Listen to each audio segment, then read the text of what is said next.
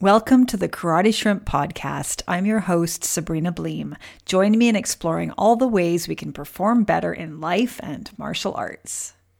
Whenever I post something online about the importance of rest and recovery, I always get at least one comment claiming that rest makes us weak as martial artists. I used to have this mentality. When I started karate, I actually had a really reasonable training schedule. As a beginner, I knew that too many classes would, you know, could potentially result in injury, and I wasn't used to the kicking and all these difficult techniques.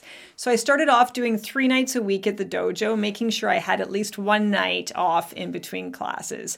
I also trained at home every day, but not as intensely as in class. So the schedule really worked for me, and I was able to adjust to this and maintain this for quite a while.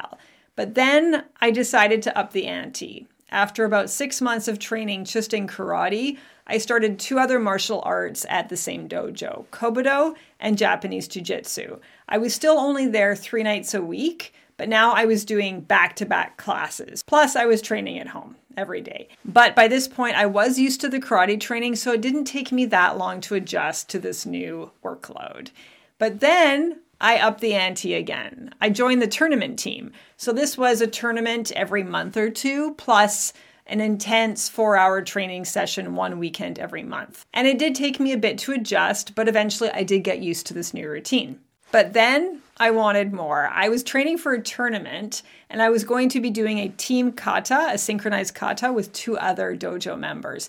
And one of the members of the group, he couldn't be there that often. He had a bit of a weird work schedule and it was really difficult to synchronize and be there at the same time. So, what I started doing and what the other member of the group started doing is we made sure that we were there every night the dojo was open, so five nights a week so that when the guy with the weird work schedule could show up, we could all train together for this tournament. So I went from three nights a week to five nights a week at the dojo, plus the Kobudo, plus the Japanese Jiu Jitsu, plus the tournament team practices, plus daily training at home. And for a while, I was able to sustain this with no problems. But then I started seeing some signs of burnout, exhaustion, illness, injury, slow recovery, low energy, lack of drive, poor sleep. I was definitely overtraining and it all started to catch up to me. It did take a while though. I was really fit when I started karate, so I think it took longer to get to that point of burnout than if I hadn't been used to regular intense training all the time. And every new thing I added, I did give myself time to adjust to it, right? So I didn't get injured along the way, I didn't feel exhausted along the way. I gave myself that adjustment time, but I did eventually reach my limit. And that's when all of those symptoms of burnout started to come up. If I had been smart, I would have prioritized rest and recovery long before that happened. But I had this mindset that doing so would set me back in my training. I'd lose progress, I'd get behind, I'd become weak. I also adored training all the time like that. I really loved it. It brought me so much joy. So I was really reluctant to give up something or cut back on something that made me so happy. So I never took time off. The day after a belt test, I'd be right back at the dojo. The day after a tournament, very first class, I'd be back at the dojo. Even after an injury, I would go right back to training. If I was injured or sick, I did modify my training.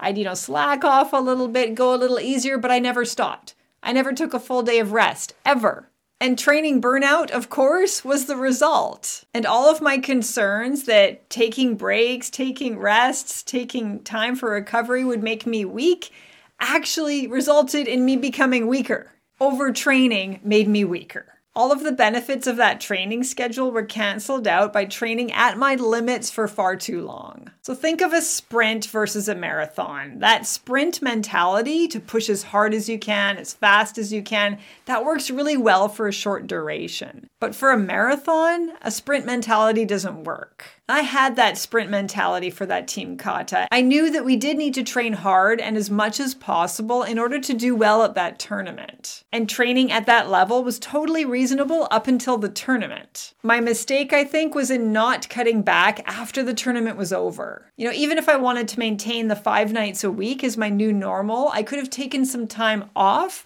right after the tournament, maybe a few classes off, or even cut back to two or three nights a week just for a couple of weeks until I could have recovered from that tournament. So hard training, then tournament, then recovery. Sprint, recover. That would have been a much smarter and far more sustainable training routine. And that burnout wasn't great, but it did teach me something valuable. I became aware of what my limits actually are so that I don't push myself too hard for too long again. We want to be tough as martial artists. We want to perform well and be good at our art. But the best way to do that is to create a training plan that is sustainable over the long term, not to push ourselves to the point of burnout. We do want those hard sessions to see what we're capable of, and pushing ourselves really hard will help us perform better at belt tests and at tournaments. But rest and recovery need to be part of that plan too. And the combination of all of those, hard training plus sufficient time for rest and recovery, is what allows us to perform well not just for the short term, but for life. Thank you for tuning in to the Karate Shrimp podcast. You can also find me on YouTube at The Karate Shrimp, as well as on my blog, www.thekarateshrimp.com. There you can find more resources as well as online courses to help you perform better in life and martial arts. Feel free to share my content with anyone you know who could benefit from it. See you next time.